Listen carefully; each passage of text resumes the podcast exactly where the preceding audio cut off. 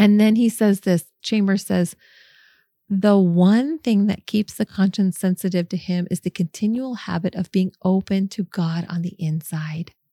When there is any debate, quit. If you start thinking, well, why, why, why shouldn't I do this? You are on the wrong track. There is no debate possible when conscience speaks. Welcome to the Kingdom Life Coaching Podcast. I'm your host, Megan Nilsson, speaker, author, and yes, life coach. We live in a noisy world with a million external influences vying for our attention. This is the space where we can quiet the noise, sort out our thoughts through honest conversation, and discover what it looks like to take aligned, faith filled action in a world of endless possibilities. The age old question is on the table Does God speak to his people? And if he does speak to his people, what does his voice sound like? And how in the world do you know if it's his voice or your voice that you are hearing? Listen, you are not alone if you have ever thought this or struggled with this. And I am here to give you an opportunity to dive into this topic for yourself, to hone your skill of hearing God's voice and really having meaningful encounters with Him. Many of you are familiar with the Untangled Faith book and journal that recently came out. And I am here to tell you that I have now published the Untangled Faith Book Study Guide. So, if you are looking for a meaningful book study, consider going to untangledfaithstudy.com to learn all about this 10 week experience. Imagine what it would feel like to have a meaningful encounter with God, to hear his voice, to gain his perspective of wisdom for your life. If you feel overwhelmed by all of the noise in the world, the opinions coming at you from every side, then this 10 week experience is for you. If you invite your friends to do this, this is what you will experience. You will explore how to untangle the thoughts that are keeping you stuck, anxious, confused. You will discover what God's voice actually sounds like, know how to hear Him. You will learn the transformational art of honestly communicating with God, to laying it all on the table so that you can receive kingdom wisdom, truth, and love. He wants to send this your way, and you will be deeply equipped to converse with Him, to receive from Him through the beautiful spiritual discipline of beautiful exchange journaling. So head to untangledfaithstudy.com to learn all about this 10 week experience that includes reading suggestions, and breakdown of chapters and weeks, small group discussion questions so you don't have to come up with all this stuff yourself, and the ability to practice with your friends and process what you are hearing from the Lord. I cannot wait to hear about the testimonies coming my way. So head to untangledfaithstudy.com to find your guide today. Hello, and welcome back to the Kingdom Life Coaching Podcast. I am your host, as always, Megan Nilsson, and I am just delighted, honored, humbled that you would be here with me listening to this show. I am so encouraged to hear from you all when you listen to an episode that blesses you, challenges you, inspires you. I often get messages, and today I got a text from about last week's episode. So last week we were talking about what does it look like to to know that it's time to release something, a mantle, um, an assignment that God gave you for a certain period of time, but you are no longer able to do this. We talked about what that looked like in Moses' life and how he released it and blessed Joshua to pick up the mantle and move along. And I got this text this morning from a friend that said, Hey, Megan, thank you so much. Your latest podcast episode deeply blessed me because I have been walking through this period of leaving a specific ministry that he's been involved with for a year. And he says the words centered on Moses and Joshua really are encouraging me into the new life God has for me. And his daily prayer is this. Isn't this so beautiful? It's from Psalm 143, verse 8. This is his daily prayer. And I, I want to give this to you as a gift because I believe that it would be a beautiful prayer for you to incorporate into your days as well. Psalm 143, 8 says, let the dawn bring news of your faithful love. For I place my trust in you. Show me the road I must travel. for you to relieve my heart. And that is from the Jerusalem Bible, with which I have to say, I am not familiar with that translation, but it really is beautiful. When we're asking God to show us the road, we know that His mercies are new every morning. He brings the dawn, and we just want Him to illuminate the next step on our journey, relieve our heart, and bring comfort.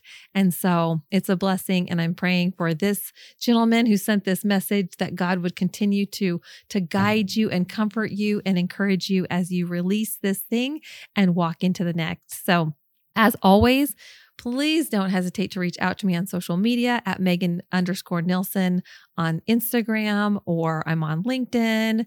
You know, Alignable, that's my new favorite platform is Alignable. So if you're listening to this and you happen to have a business, you're a business owner, you're in that space, seek me out on Alignable. I have been having some fun, fun conversations over there, networking with people, and I would love to connect with you too, see what kind of business God has you building, what kind of questions you have, how I can support you, etc. So anyway, thanks for that. And today we are going to dive into Acts chapter 24, and we're going to specifically focus in on the idea of having a clear conscience. I know I sound like Jiminy Cricket. Jiminy Cricket is here to talk to Pinocchio about having a, clear conscience. No, this is not a behavior modification episode. So please, you don't have to turn it off just yet and go running for the hills. I was struck by something that Paul said in his defense to Felix in Acts chapter 24. And I just want to tee it up for you and see what you think as well. So in Acts chapter 24, now there's many times that Paul, our friend, the apostle Paul, has to defend himself. He spends time in prison and there's just a lot of encounters with governors and people that he needs to defend himself with, with here. And Acts 24 is no different. So I'm going to be reading from the voice translation, which is one of the ones I love to kind of get it out of our head and into our heart to receive what God has to say. And then I'm going to dive into some of those real convicting and challenging words of Oswald Chambers because, man, he makes me think. So if he makes me think, I'm just going to like, you know, throw kick the can down the road and I'm going to make you think as well and we can wrestle this out together. But Acts 24 starts like this and I'm reading out the voice translation. It says the high priest Ananias came north to Caesarea 5 days later, accompanied by some elders and an attorney named Tertullus. Tertullus? I don't know. I can never say those lawyers' names. Anyway, they explained their case to Felix without Paul present. So Paul is not there. They're kind of talking behind the scenes. When Paul was brought in, Tertullus launched into an accusation. So you can imagine the courtroom, right? You can imagine Tertullus putting his glasses on, kind of straightening his tie and pulling down his jacket, and he says, Most excellent Felix, through your esteemed leadership, we have enjoyed a long and happy peace. So he is really laying it on thick, isn't he? He says, Your foresight in governance has brought many reforms for the people I represent. We always and everywhere welcome every thought of you with high and deep gratitude. Here we go. He's got he's got his lawyer hat on for sure. Verse 4 But knowing how busy you are and how limited your time must be, I beg you to hear us briefly present our case to you with the legendary graciousness for which you are known everywhere. Oh my gosh. I can't even read this with a straight face, but you're feeling it, right? We're like in a John Grisham courtroom scene right now. So, verse 5 here are the facts. This man, he's speaking of Paul, is a disease to the, the body politic. He agitates trouble in Jewish communities throughout our empire as a ringleader of the heretical sect known as the Nazarenes. He even tried to desecrate the temple, so we seized him. Our aim was to try him by the Jewish law, but Commandant Lysias interfered and removed this man from our control. Because of his meddling, you are now forced to hear those making the accusation. So he's saying, Listen, we tried to do this another way and keep you out of this sticky mess, but because they interfered and they messed it all up, now we are forcing you to come in and make a decision and try this case. Tertullus says, You will find through your own examination that everything we say of Paul is true. Verse 9 The Jewish opponents present present, excuse me, the Jewish opponents present added their vigorous testimony in support of the lawyer's opening statement. So there's a hustle and a bustle in this courtroom. Those that are opposing Paul are just laying it on yes and amen. They've got their support of this lawyer's statement. The governor didn't say anything. So he motions for Paul to speak. So he's listening, he's taking it all in. He probably can feel the vibe, right? That uh, that the lawyer is bringing and Paul says this. He says, "I am happy now to make my defense to you, sir, knowing that you have been a judge over this nation for many years." So Paul is also bringing honor and respect to the courtroom verse 11, he says, Just 12 days ago, I went up to Jerusalem to worship, as you can easily verify. So he's saying, I was there. I'm not arguing with that. He says, I wasn't arguing with anyone in the temple. I wasn't stirring up a crowd in any of the synagogues. I wasn't disturbing the peace of the city in any way. They did not find me doing these things in Jerusalem, nor can they prove that I have done any of these things of which they have accused me. But I can make this confession. So, Paul is taking a moment here to say, listen, everything that they're saying is true. I was there. I was there. That is true, but I wasn't arguing. I wasn't disturbing the peace. I do, you, you don't have any religious or political or legal ramifications against me. But this thing I can tell you this is the confession that I have to make. He says, I believe everything established by the law and written in the prophets, and I worship the God of our ancestors according to the way, capital W A Y, which they call a heretical sect. Verse 15, he says, Here is my crime. So he's saying, if there's anything that you have against me, anything that is true to the core of who I am and what I believe and what you can fire away right here, he says, here's my crime. I have a hope in God that there will be a resurrection of both the just and unjust, which my opponents also share. So he's saying, I believe in this same God of justice that they believe in. Because of this hope, I always do my best to live with a clear conscience toward God and all people.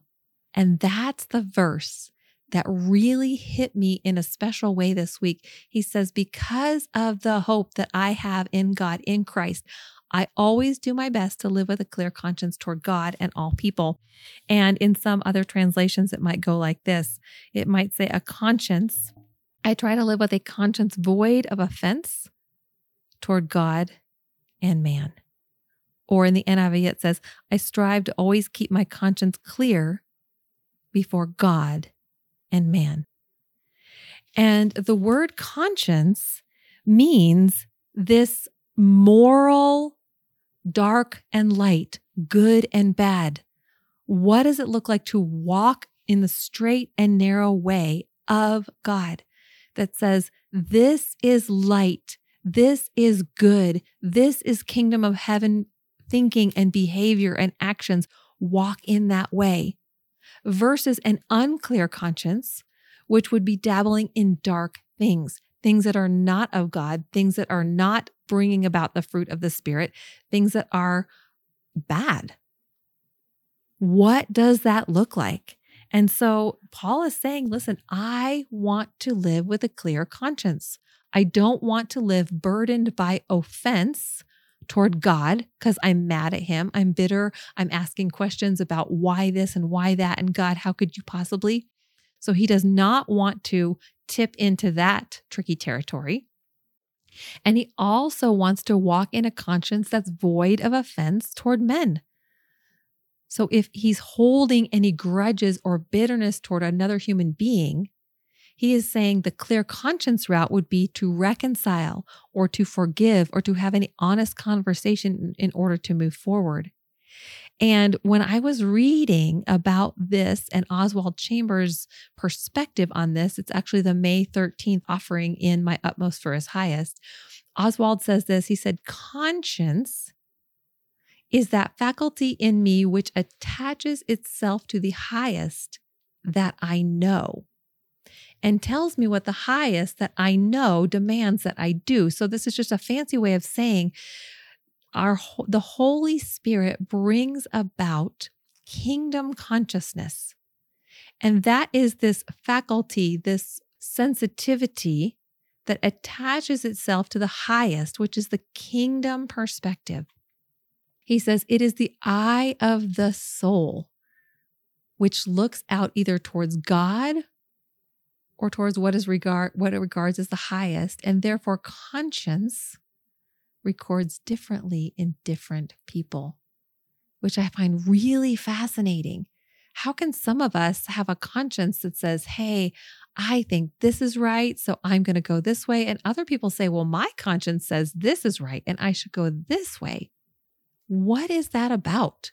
Our soul can be so tricky and it can be so subjective. So I don't understand this. So Chambers continues this. He says, If I am in the habit of steadily facing myself with God, my conscience will always introduce God's perfect law and indicate what I should do. And I'm just, I'm getting super meta here, if you want to use that word, but I'm drilling down into this word conscience. What is Paul actually saying?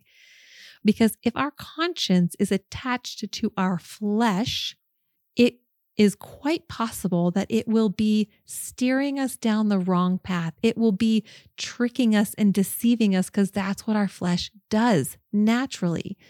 But if our conscience is attached to God's perfect law, to, to what Jesus says, how Jesus lived, what the fruit of the Spirit bring, then this will guide us into what we should do.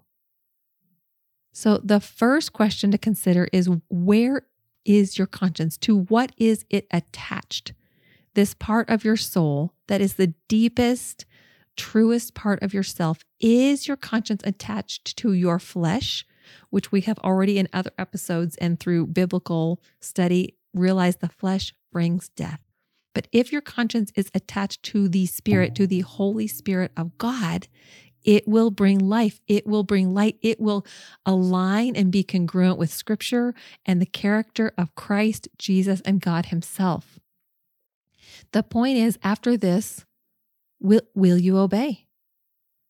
Oswald Chambers says, I should be living in such perfect sympathy with God's Son, Jesus, that in every circumstance the spirit of my mind is renewed and I can make out at once what is that good and acceptable and perfect will of God.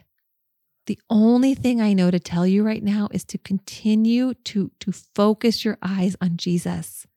When things start to get cloudy and confusing, and just maybe it's a little this, maybe it's a little that, that's a slippery slope. So immediately say, okay, my conscience is unclear. It is not focused on Christ. Lord Jesus, forgive me. He is quick to forgive and he forgives our sins as far as the east is from the west. We no longer need to carry that, but we renew our minds. We come back to what is good and perfect and the will of God.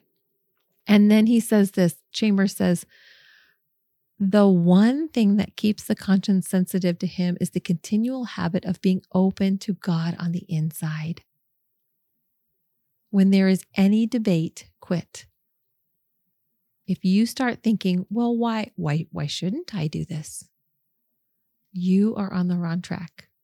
There is no debate possible when conscience speaks. So, in other words, this is what I'm sensing and feeling and hearing in this in this idea of having a conscience that is clear, that is void of offense to God and man. The question for you as you kind of navigate this tricky territory of thinking and behaving. At times it can be super tricky because our flesh is trying to get us to do all kinds of things. Tempting tempting tempting here and there is not necessarily to say why shouldn't i do this? I mean is it really that bad? Is it really contrary to god's laws and kingdom? Like i mean what's what's the harm I'm gathering that the kingdom perspective, the better question to ask is why should I do this? So when you find yourself in a space, either relationally or morally or mentally, emotionally, whatever you want to call it. I don't know what you are dealing with today. I don't know where your mind goes in those dark moments, or you might not even think they're dark moments. It's just where your mind goes. What if you tried this? What if instead of saying, well, why shouldn't I do this? What if you switch the question, flip the script, and say, why should I do this? God, confirm in my spirit why I should do this, why I should make this choice, why I should say yes to this commitment, this project, this job, this relationship. What could it look like? For us to walk in a clear conscience, knowing that every step of the way that God is confirming that's a yes, that's a yes. Why should you do this? God is saying you should do this because it leads you into your divine destiny. It leads you into a greater abundance of life, which is exactly what Jesus promised when he came to this earth. It brings about good and perfect gifts. It brings about you walking by the Spirit, living and moving and having your being in me. It is connecting you to God God, it is connecting you to other people. Why should I do this? Because you saying yes to this, whatever that thing is, the way that you spend your time, your money, your resources, your relationships, the way you spend what God has given you, if it brings Him glory, brings you closer to other people, helps you to love and honor God and people, why should you do this? It's a yes, because it brings you closer to God and others. So I guess that's my challenge for you and for me today. Instead of saying, I mean, why, why shouldn't I do this? Come on, is it really that bad? How about you take the opposite approach and you say, okay, God, why should I do this? And see where He leads from there. Hey, it's exciting to me. I would love to hear from you as always. And if you are wanting to hear his voice in a cleaner, clearer way, in the beautiful, practice of beautiful exchange journaling, then head to untangledfaithstudy.com. Grab your curriculum guide, your study guide, grab your friends, a cup of coffee, a glass of wine, however you do that. And I can't wait to hear what he shows you as you continually and honestly seek his face and follow him. So I love you guys. Reach out whenever possible. And I want to let you know that coming soon is going to be an episode in which I am guiding you through the beautiful exchange journaling. So instead of doing it on your own, you will have a guided podcast episode and track to do that. So coming soon, stay tuned and keep listening to the podcast. All right, love you guys. Thank you so much for listening. If this episode challenged or inspired you, I would be honored if you would rate it and leave a review wherever you listen to podcasts so others can hang out with us too. If you'd like to connect at a deeper level, you can find me on Instagram at Megan underscore Nilsson or head to my website, meganbnilsson.com and schedule a free curiosity and connection call. Let's keep the conversation going.